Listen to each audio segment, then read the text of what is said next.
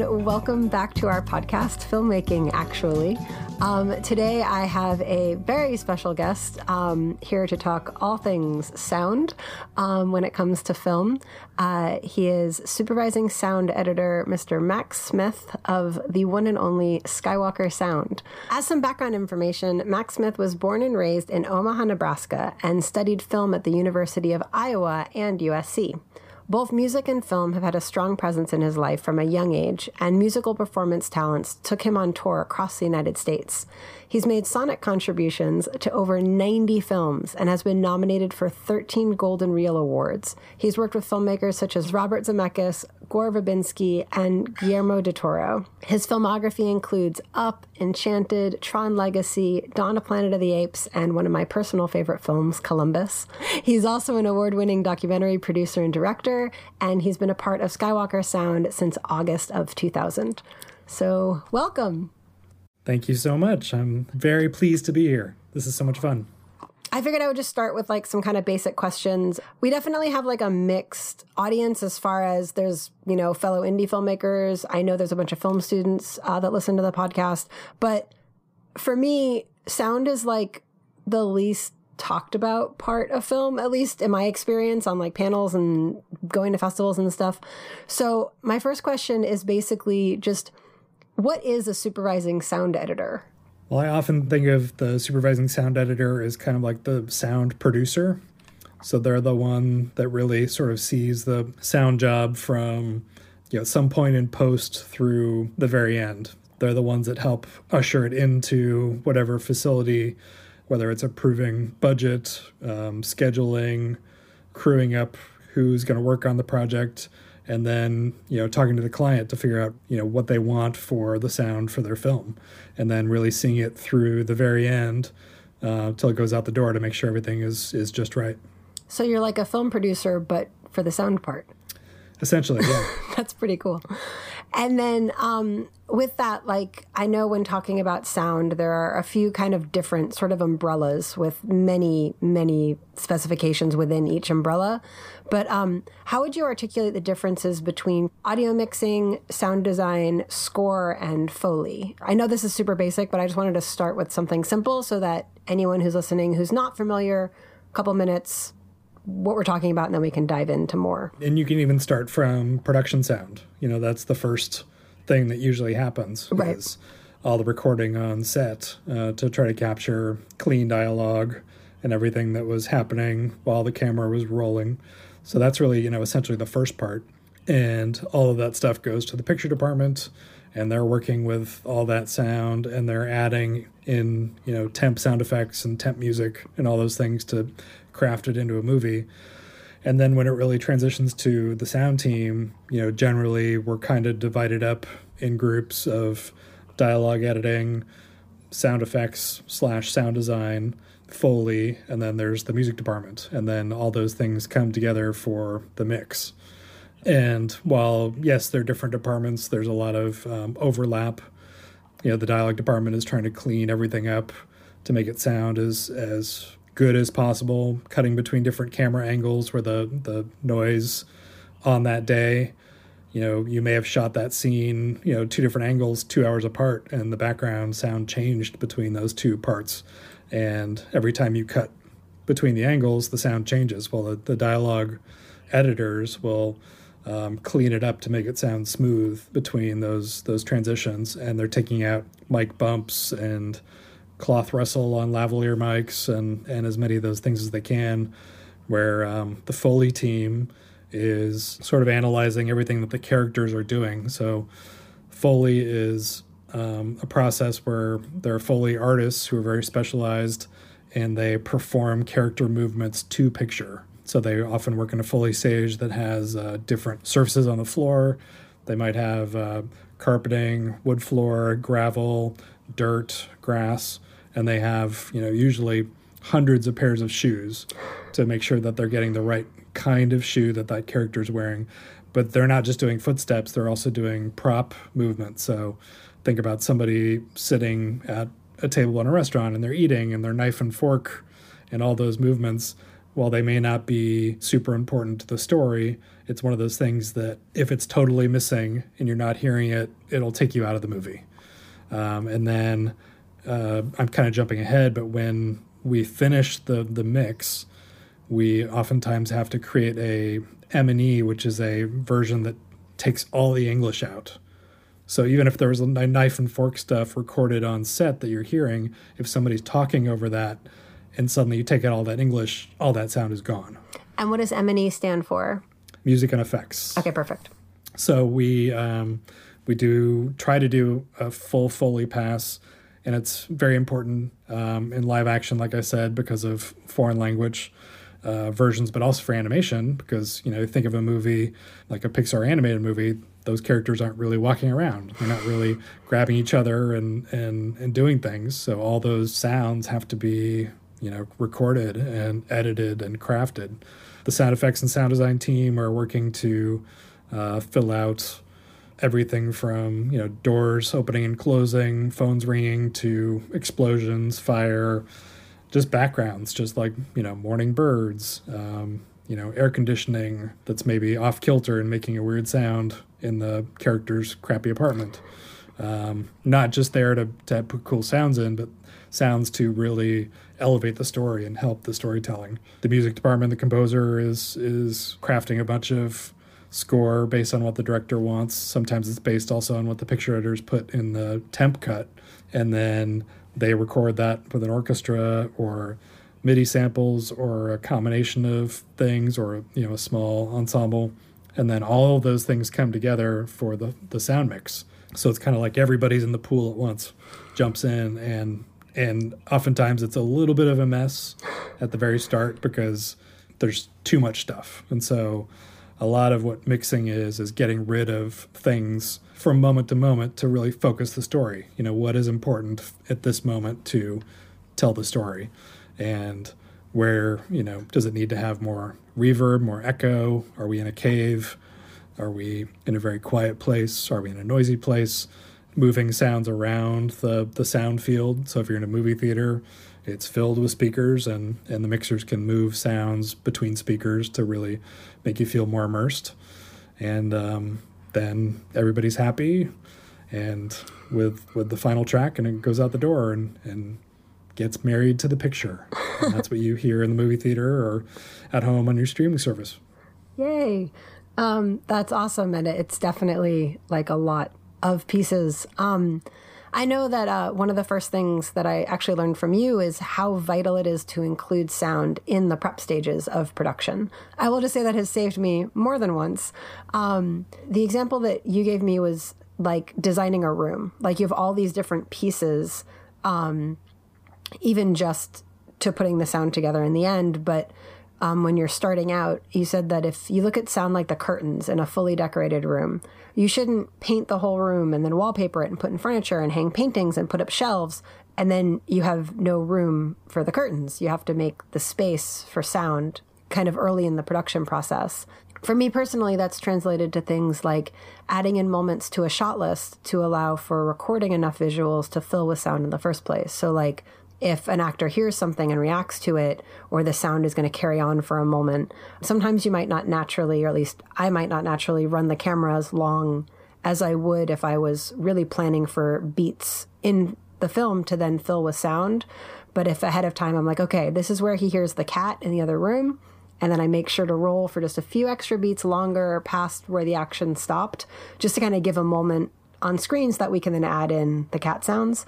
Um, I don't know, too much time on the internet, cat sounds.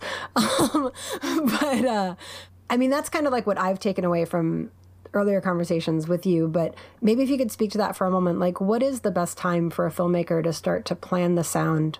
I mean, it sounds like I kind of answered that already, but like, how would you like say the best process would be for a filmmaker to plan the sound of their films, and kind of what are some good ways that um, a director or a producer or someone can start early enough in the process to not find themselves standing in front of a fully decorated room holding curtains with no place to put them. It's a it's a great thing, um, and it's often something we we talk a lot about. It's never too early to start thinking about sound. So from really the writing stage in the script, I mean, sound is such a key sense as a human being. Um, Walter Murch, who's famous for his work on The Godfather and Apocalypse Now and English Patient, uh, talks about how sound is the very first sense that we have when we're in the womb. You know, we can't see, but we hear, and we it's very noisy. You know, we we hear our mother's uh, you know heartbeat and the the blood flowing and and the fluid in the womb, and and some sounds from outside. Um, and suddenly we're brought into the world and it's very quiet and unsettling. And then you know our eyes you know start to come on and things like that. And if you think about it the um, i think this is another possible walter notion is that there are thousands and thousands of ways to describe visual things. You know our visual language is huge but there aren't that many words in the english language to describe sound so it becomes a challenge um, when you know p- people have something in their head and, and the way to translate it. But um, going back to that primal sense of sound, um, it is something that that we react to instinctively, and it's underutilized when it comes to filmmakers. Um, like you were talking about before about a character hearing something that can tell so much about that character or the story or how they react to a sound you know we're used to seeing things you know happen and then a character react to it. But what if they hear something? Um, you know if somebody's in a, a, really dangerous sounding neighborhood but they don't they're not reacting that tells a lot about that character. Mm. maybe they're you know they've grown up there and they're used to hearing stuff that somebody else who who comes from a very quiet neighborhood might get freaked out and scared about. Um, so it's it's a really powerful tool it's also a powerful tool as far as um, you can get into a character's head with sound and filter what is the world sounding like at a specific moment. You know, are they getting so stressed out and overwhelmed that suddenly all the sound gets you know pulled away layer by layer by layer, and you know you really get into their mindset. Well, you can't do those things unless you think about it from the writing stage and the planning and the, the way you're going to shoot it and the shot list of okay here we need to get really focused you know into this person's you know inner feelings. Um, so it's never too early to, to get started. And not like you have to in the script write in specific sounds but you have to be thinking about using that that important sense that we that we have and how it can be a really powerful storytelling tool for for the story that that it's going on the screen. So basically, before you write your script, work out. No, I'm just kidding. um, I will say that, like, as a director, there are times I've been given scripts to read, or even as a producer, and like the script is so overwritten with like every single detail. There's a part of me that wants to be like, okay, we're going to have a good sound team. I promise. If you just like, there are sometimes it's important to have a certain song playing or something like that. But um, sure, yeah, I think you just have to be clear of you know this is something that the you know the sound is driving, you know this this moment, and you know and it's not a bad thing to to get someone like a sound designer or supervising sound editor involved early on where they can read the script and they can give you their their thoughts and say oh you know this might be more interesting if you think about it in this sense, or if you know you hear you know a, a really loud truck cruise by and screech around the corner and, and and sometimes it's things you don't even have to shoot you know these characters are inside you've established there's a busy road outside earlier on in the movie and then later on if you leave space for those things you can you can sell something without even having to shoot it which producers love because you know hey, I'm saving time, I'm saving money. But oftentimes they don't want to get the sound people involved in early enough um, who can help them with those decisions, which would save them money. It's, it's kind of funny.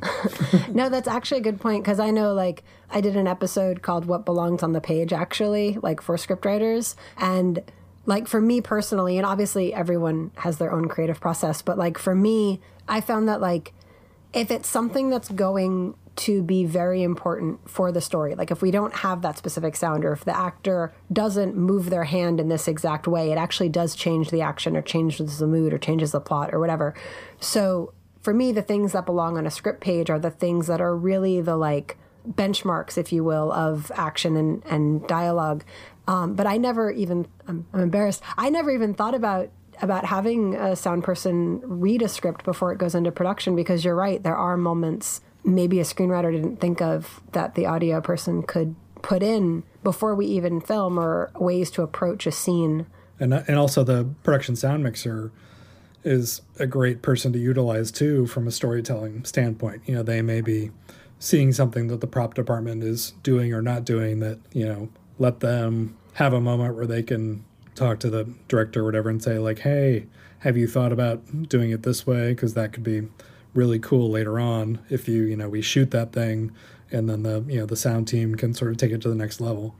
Yeah, we um I was on a shoot once where we had the character was like waking up in the morning and like just going through his really trashed room and like drinking old bottles of beer and opening and closing the fridge and everything. And we had him do the action and even though we did like 23 setups that day, but even with that crazy day, we took one of the setups and we literally just like everyone just cleared out and it was just the on-set sound tech and the actor just walking around the room doing stuff and he just followed him with the mic and just recorded him opening and closing the fridge a couple times picking up bottles picking up bags of chips rustling around and just went through and just recorded in the room all of the things he was doing.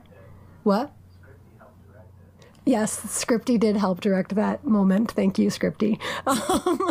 Um, nice. My husband was script supervising for that uh, shoot, but um, yeah, he like went through. And it actually was a big help to have the script supervisor because he had all the notes of all the things the actor had done. And he just went through and was like, you know, he picked up this bottle, he picked up this pair of jeans, he did this. And the boom op just walked around the room following him doing that. And even with the insane amount of setups that we did that day. And I think we did go about an hour into overtime, but 23 setups. I was pretty proud of us. Um, it, it did give us that full, all the authentic sounds right there to use. So yeah. Anyway, just adding to um, what you were saying about yeah, that. and that's something too that that can be super valuable. That um, you know people are trying to you know get a certain number of pages in the can per day or a certain amount of scenes uh, which you know totally understand, and you know you have locations and permissions and all these things, but taking five minutes or ten minutes at the end of that scene to gather some of those sounds can be huge. And also, like you know, imagine you have a you know a cafe scene where you have you know 16 people in the background, but they're all being quiet, but they're acting like they're they're making sound, but they're not making sound on the set because you need to get clean dialogue. Take five minutes after you got all the shots and have those people talk like they were talking in the shots. And you're getting those people and those sounds in that location with the you know those that specific character of that room, that same echo, and it's going to be huge. I mean, you you are going to save money in the long run.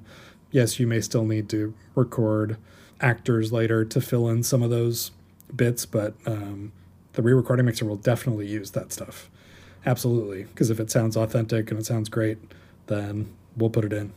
And that's that's one of those things where like my great uncle used to have the saying, if you do what's hard, life will be easy, and if you do what's easy, life will be hard. Like sometimes those like extra five or ten minutes um, really does make a big difference in the end, and maybe it costs a little bit of extra time or money to have an advance meeting with your post team, but I personally have found that it's been a huge help. And I know that isn't something that I used to do. Like, that's something that after I met you and like kind of had like the curtains were drawn and, and, and, the light came in the room. Um, but I personally, like, as a filmmaker, can't like I don't know, I'm really passionate about it. Um, but before I turn this into a whole PSA about why you should have meetings with uh, your sound people early on, um, I know we talked about like um, on set having your recordist like there and a part of the conversations and everything. At what point would you say to start getting those audio files? Like I know people always talk about like, oh, you should have your editor on set, and if you can have your editor starting to do a rough cut immediately, it'll show you what shots you're missing. What about the audio files? Like um, when, like for me, I always worry about getting the edit locked so that, you know, it can get colored and scored and have the dialogue mix and the effects and all that.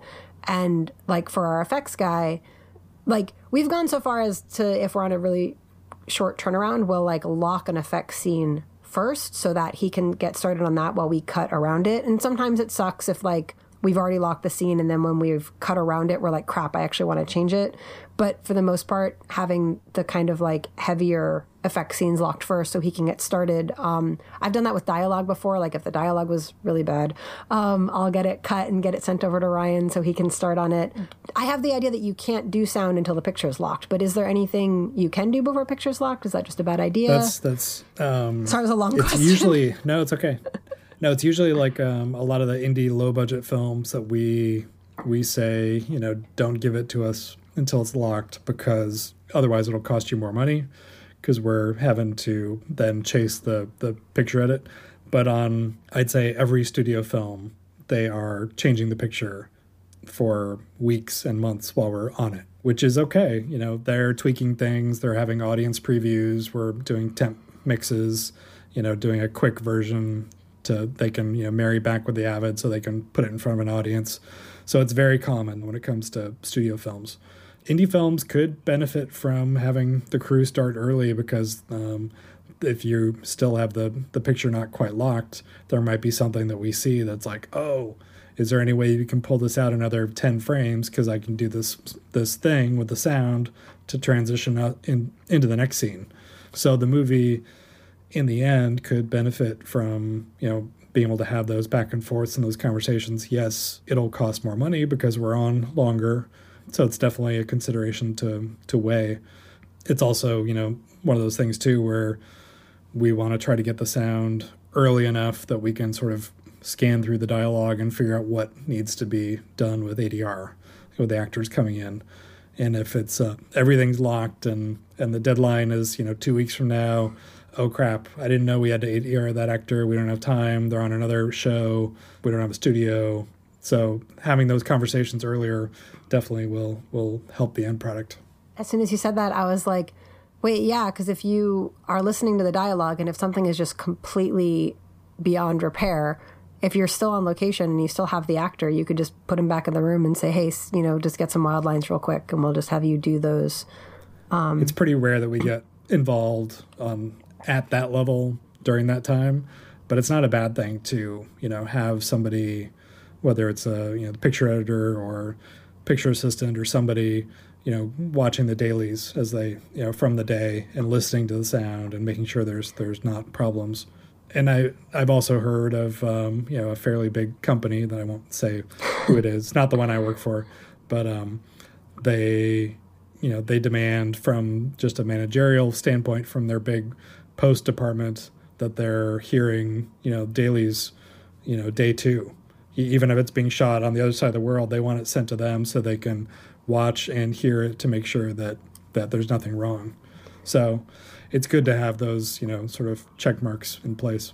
Yeah, and I mean, I guess like one of the joys of being an independent filmmaker is like we can do whatever we want. like it really is just, you know, who's willing to either work with us or what we can afford. One of the reasons I personally like understanding the way it's done, if you will, making air quotes with my fingers, um, is because a lot of times you don't need to reinvent the wheel. Like it was, there is a working system in place, there is a, a technique or some sort of method that works. But then as an indie filmmaker, like we get to do crazy stuff like, you know what? I'm going to have my dialogue mixer be sent the files every day and he's just going to listen to them and if they suck then we're going to fix it right now instead of fixing it later or whatever. Well, and that's that's happened on some big studio films too where they they hear something, you know, it's some giant action movie where they're, you know, giant fans or explosions or there's some weird prop on the character that they're like, oh, um, this might be an issue. Send that to the sound team and see see if they can make it work. Um, we have to make them make it work, otherwise it's going to cost us, you know, another you know two million dollars to redo all those scenes that we've already shot or whatever. So yeah, those those things happen on big studio films too. Well, I mean that makes sense. If I was putting like seven hundred million dollars into a film, I'd want to make sure that I could hear the actors. but, That's a big movie.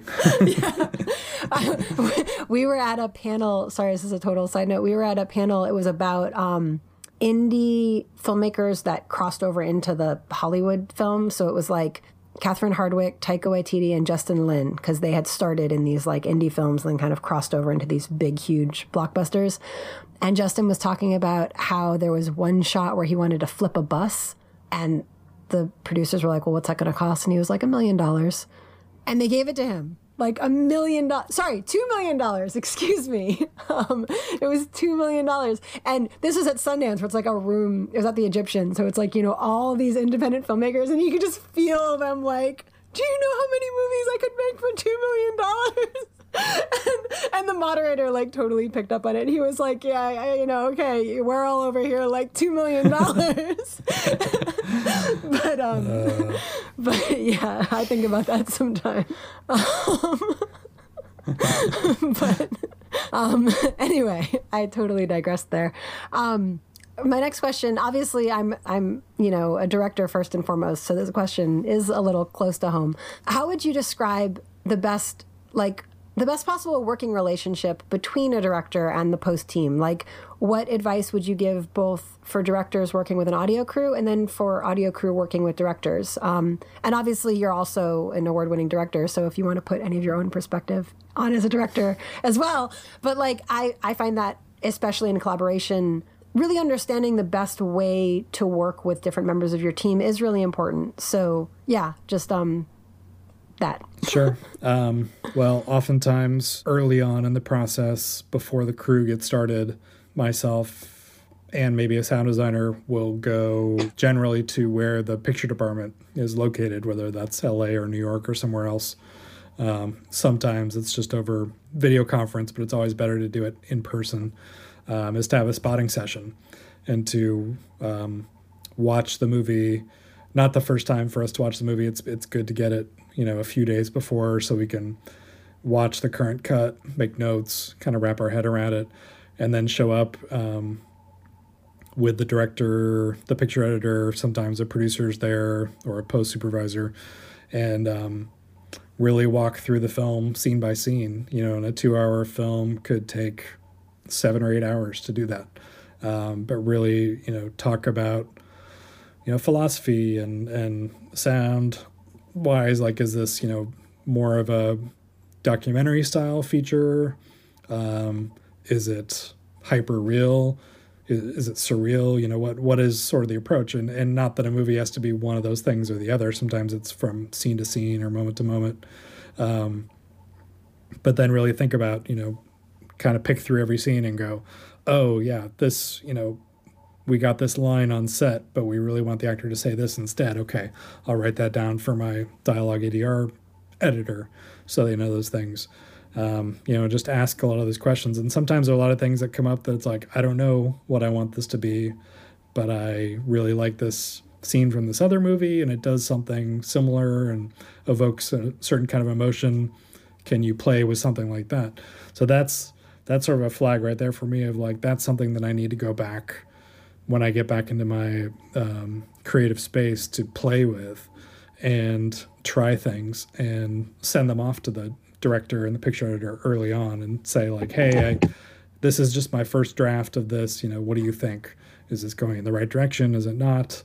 Um, and Randy Thom who was my uh, mentor um, who got me into the, the business um, talks about we need time to be able to make mistakes as sound people and sound designers um, to try you know unusual things. Because if we're always playing it safe then it's it's you know not going to be interesting anymore. So we need to experiment and try things and make those mistakes early so we can kind of uh, figure out the right direction. So sometimes i might send something to the director and it's not even close to what they wanted. I mean hopefully it's not you know so bad that they're gonna let me go from the show. But um, those early conversations and sort of throwing things against the wall can be a good sort of a barometer of like okay are we going in the right direction? Are we not going in the right direction?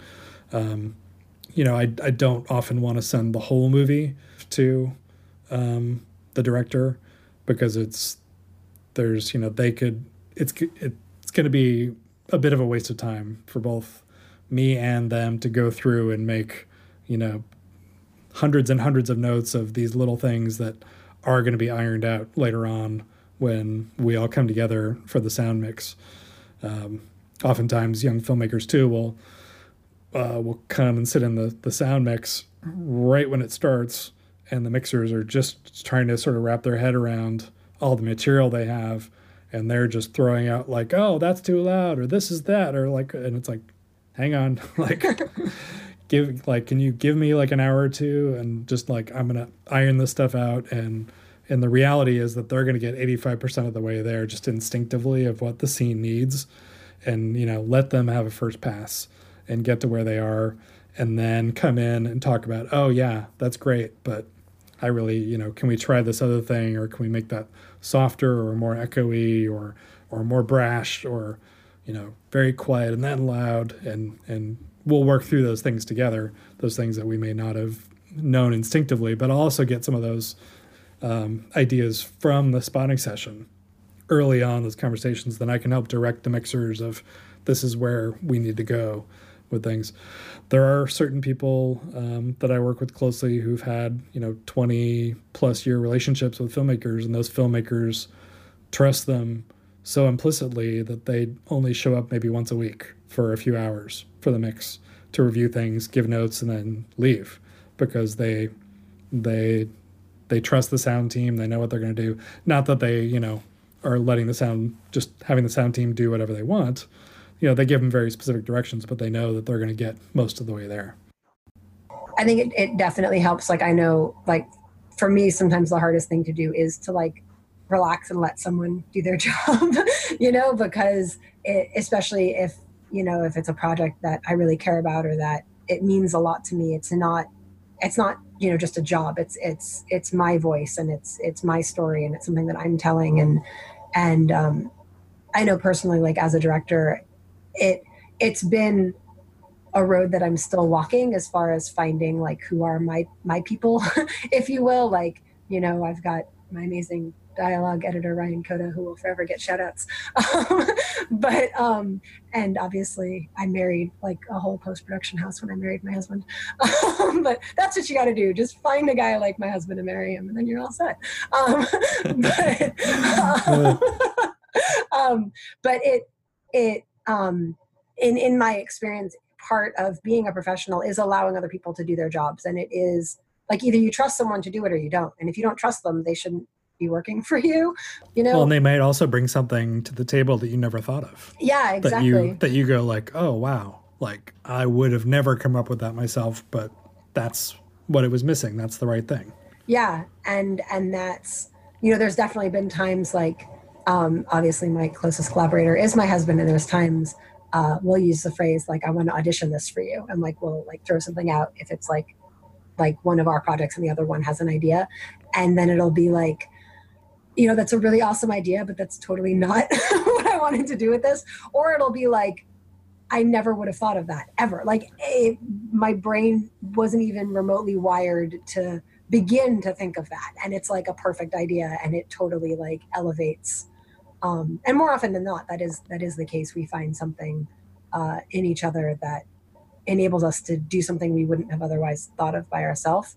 So yeah, I guess I'm just just saying that that element of collaboration of allowing giving people the space to do their job. Um, yeah i think i think that's really good advice. You know and at the same time you don't want to show up at the at the sound mix and suddenly everything is completely different than what you anticipated. Sure. So it's important to have those early conversations you know check in with your with your sound team you know see if they can send you little snippets of something just so you know that things are moving down the right path so yeah, I mean it's it's it's definitely like walking that tightrope. You know, it's not micromanaging, but at the same time, you know, make sure they're they're doing what you're you're hoping they're doing. Yeah. And trusting them. Yeah.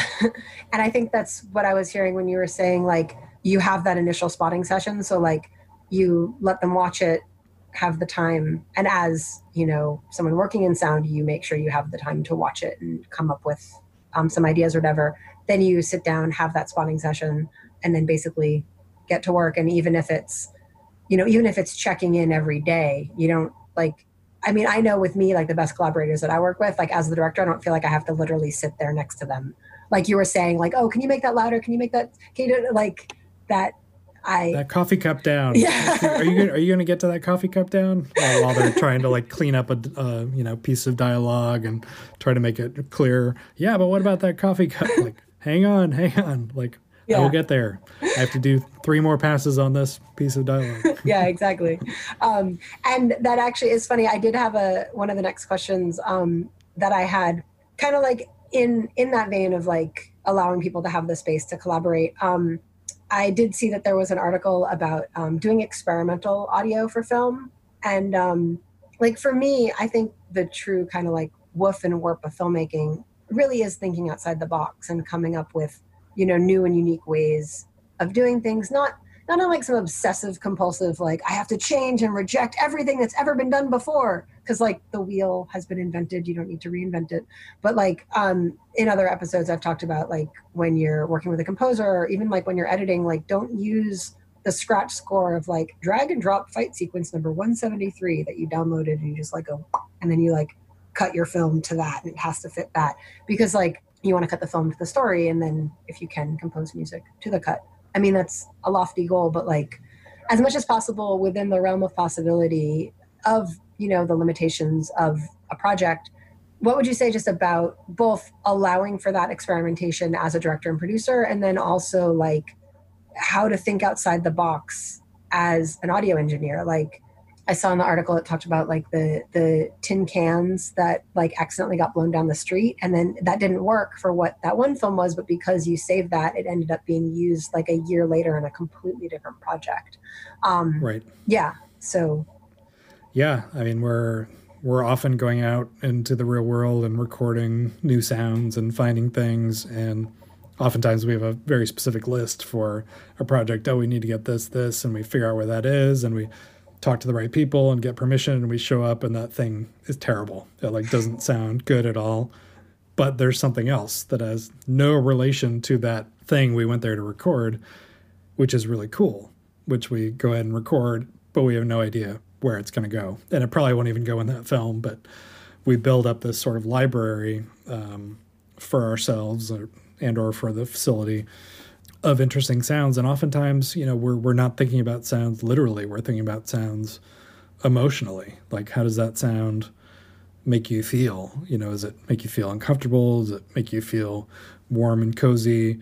Is it just something weird and unusual that you know catches your attention and so oftentimes you know i was talking about making mistakes early is we're often early on in the stages not looking for the literal sound for you know whatever the action is. We're we're trying to think of like well what other things are like that that might give it a unique characteristic which it's funny you know a lot of times we'll be in a mix and and a client will say oh what is that sound? And and i have to like stop and pause and think in my head do i really tell them what it is? Because if i do it, they might suddenly hate it because they they realize like oh that's I not at all what i thought that, it was. That doesn't work at all you know? So it's like um so it's oftentimes i i i do be i'm a little mysterious about sort of the combination of of sounds because if it works it works. And and i don't want to like reinvent the wheel if if it if i don't have to um but i'm but you know going back to that emotion you know it's sound is such a powerful emotional tool and i often think about a scene emotionally like you know and it will change from the beginning of that scene to the end of the scene like where is the emotion going?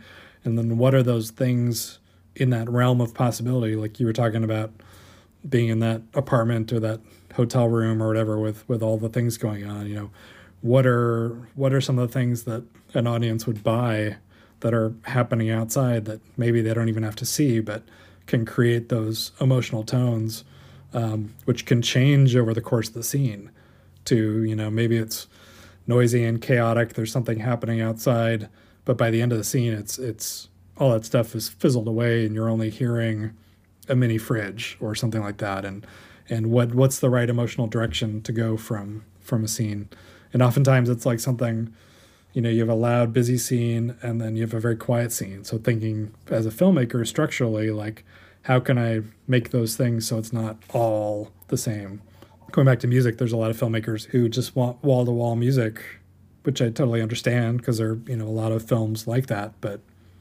is it really you know serving the story to have wall to wall music? And after a while, the music is not going to be effective anymore if it's just constant and nonstop. You know, the first movie that I ever got to work with at Skywalker Sound with Randy Thom, I was his sound design intern way back in August of 2000, was Castaway. And that Tom Hanks movie, part of the reason it works so well is for the 45 minutes to an hour that he's on the island, there's no music. And not only that, but um, Robert Zemeckis said he didn't want the sound of any birds or bugs or anything that sound made it sound like a tropical paradise. So he really limited what could be used sonically.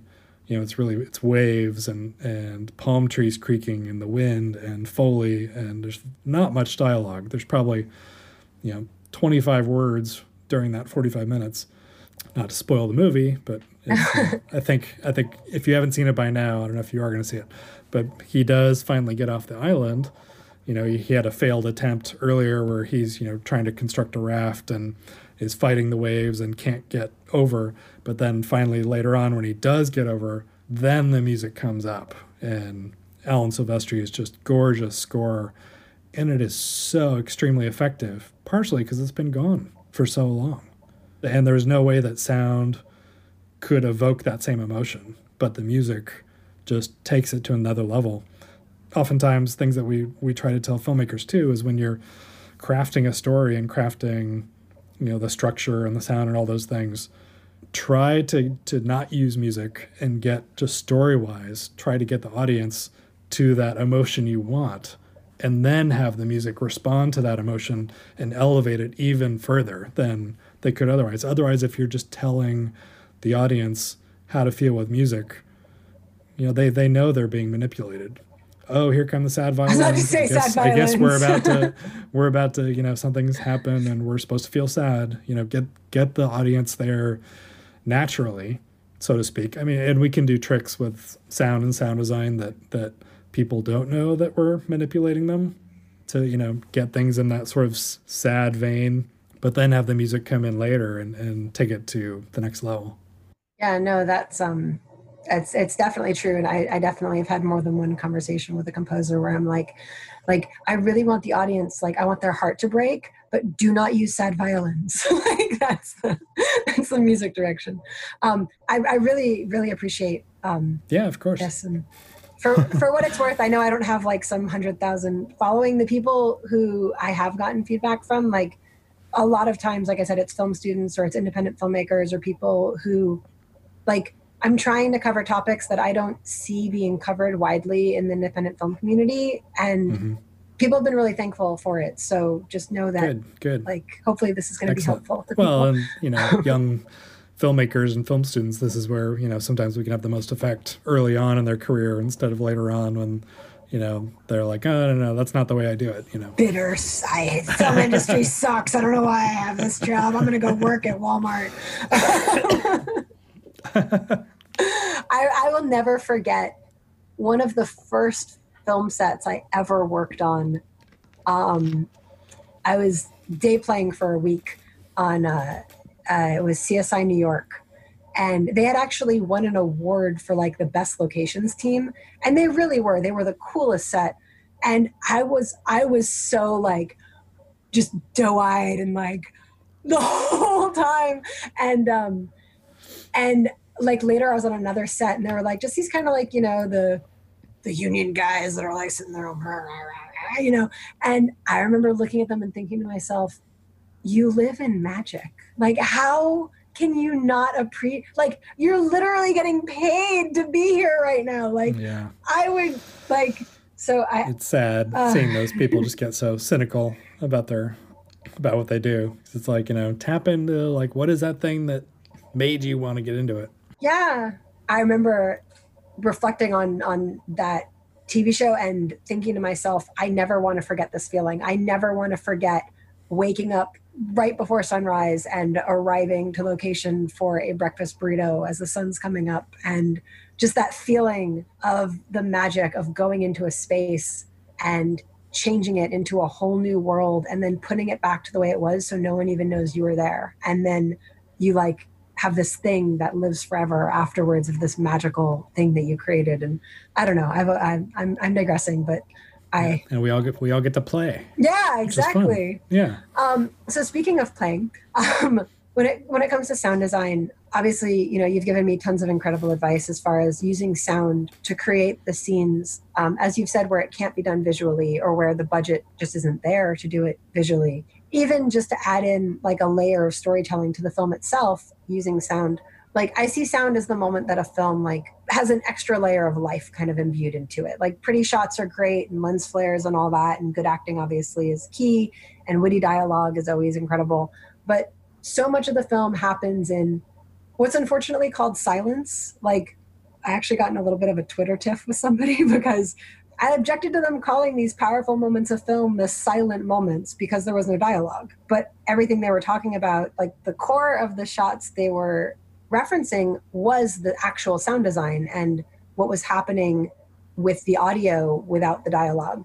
Um, and I know, like, you've suggested things like if you need to show it's raining, you can just use the sound of tires passing on the road outside and have that like wet tire sound that everybody recognizes for the traffic passing outside the window or I did a little short uh, in Texas a couple years ago, and the film ended with a car accident. So the director used some really awesome sound design for the sounds of the accident. Like you never actually see it. They're walking, and their body kind of like shakes in this wave as you hear the sound of a crash, and then he cut to this really tight shot that looks like a patient on an ambulance but it was actually just a construction goggle like turned sideways over the mouth and nose.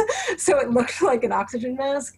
And then there was like a red gel over a light that was just being moved away into camera to make what looked like ambulance lights. And then he had the sirens and all of these sounds with the voiceover of a 911 dispatcher. And it was really intense but like on set it was just actress laying on the floor of a room in his house with the camera and this mask. And um, so yeah i that's a little bit of a, of a tangent but like i guess how would you like encourage filmmakers to consider sound for storytelling? Like not not everyone has access you know to amazing companies like the one that you work for.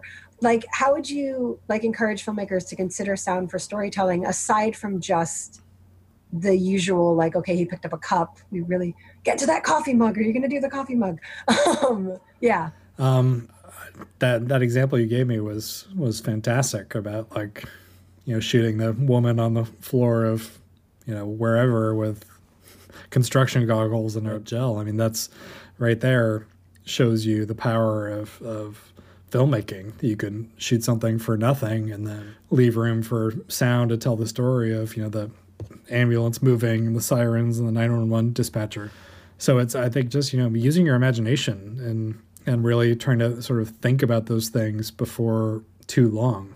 Because if you plan those things out from script and pre-production and shooting, you know, and talking to the the DP about you know how can we shoot these things more effectively, you know, more inexpensively, and then have sound help tell the story later on. I think that's huge but I think you know other inspiration is is you know just watching movies. You know, go back to the movies that you love and watch them again and really pay attention to the sound and what's going on with the sound.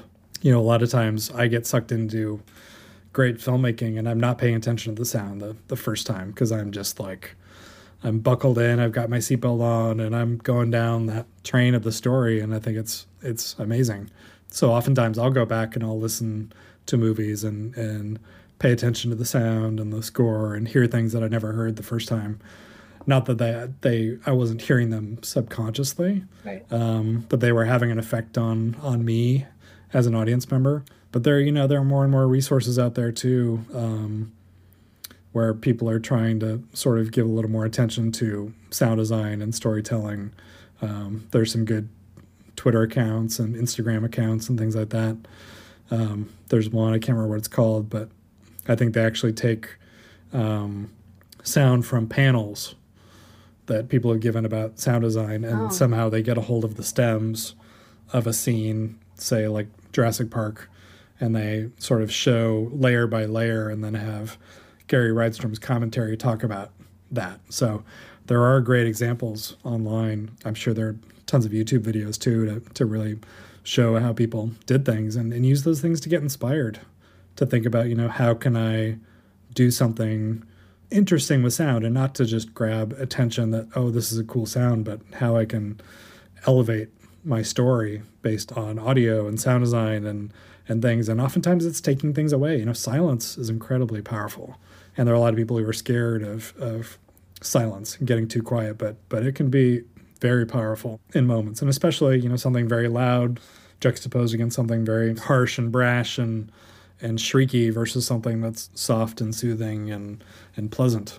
Um, so those those dynamics, you know, can can have huge effect on on audiences. So think about think about your story from that way. You know, one of my favorite movies, uh, one I did not work on, um, but my friend in Denmark did this beautiful track for this movie called The Idealist, which is a Danish movie from a number of years ago. And there are just so many creative, crazy, inventive things that I never would have thought of. And they're so outlandish that if you saw them on paper, you're like, no way this would work. But it just works. And it's incredible.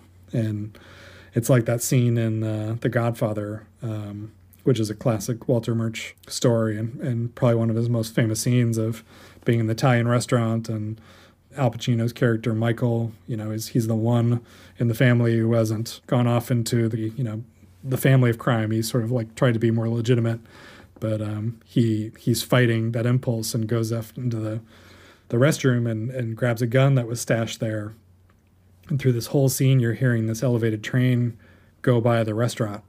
Um, you're just hearing on the tracks go by. You never see it, but you hear it, and just sort of the audience just sort of instinctively like buys, oh yeah, there's a train that's nearby. And by the time he comes out of the restroom with the gun, all the neurons are firing off in his brain and you hear the elevated train shrieking around a corner like metal against metal, squealing. And he pulls out the gun and shoots them dead and then drops the gun and runs out.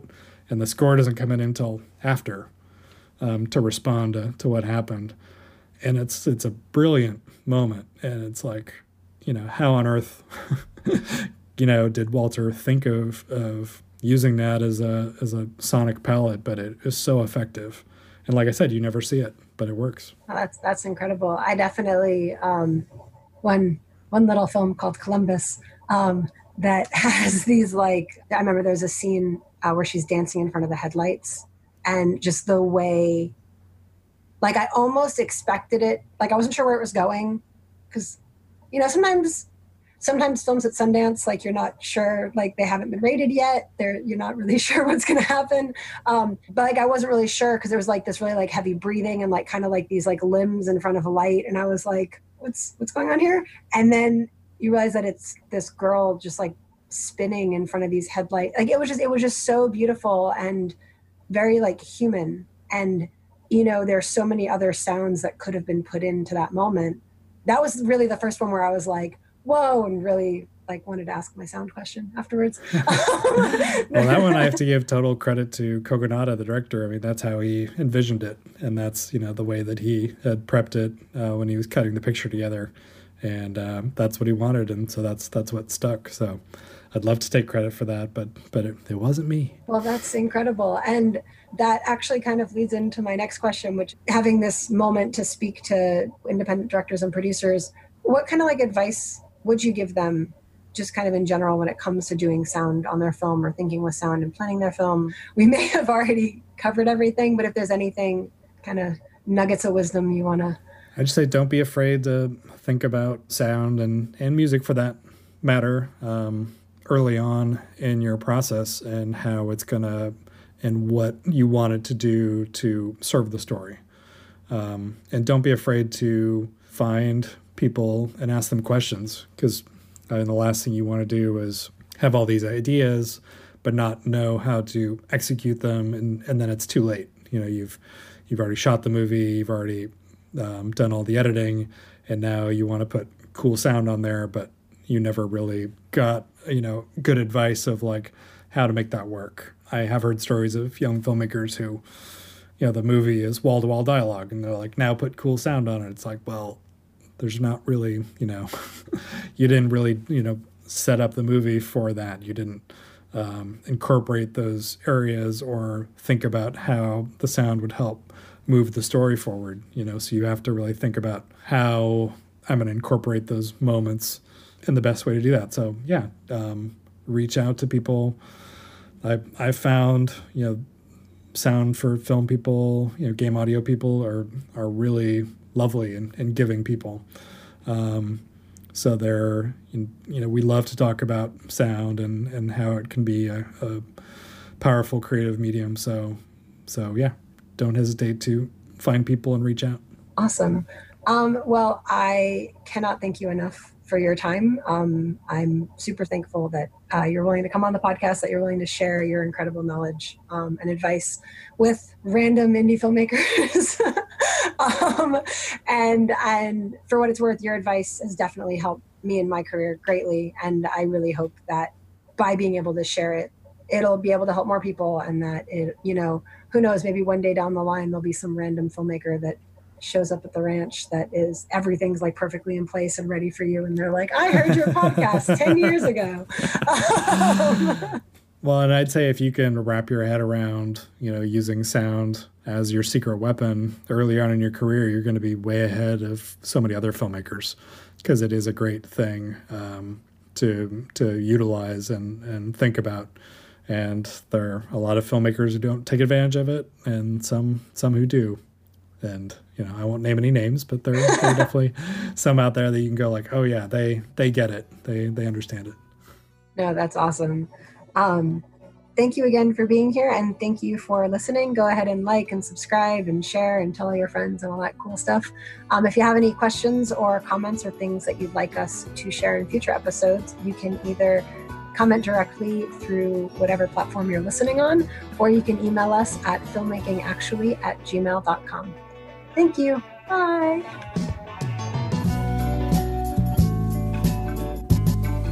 You've been listening to Filmmaking Actually with Cora Linda, Space Dream Productions podcast. Subscribe to us on any or all the podcast platforms, but we especially recommend our sponsor, Anchor. If you like what you hear, leave us five star ratings and positive reviews on iTunes and Stitcher. It helps more listeners like you discover the show. But the best thing you can do if you really like the show is tell a friend. Want to leave a comment or ask a question? Email at filmmakingactually at gmail.com. This is Spacey speaking, and hey, Core, listen to this.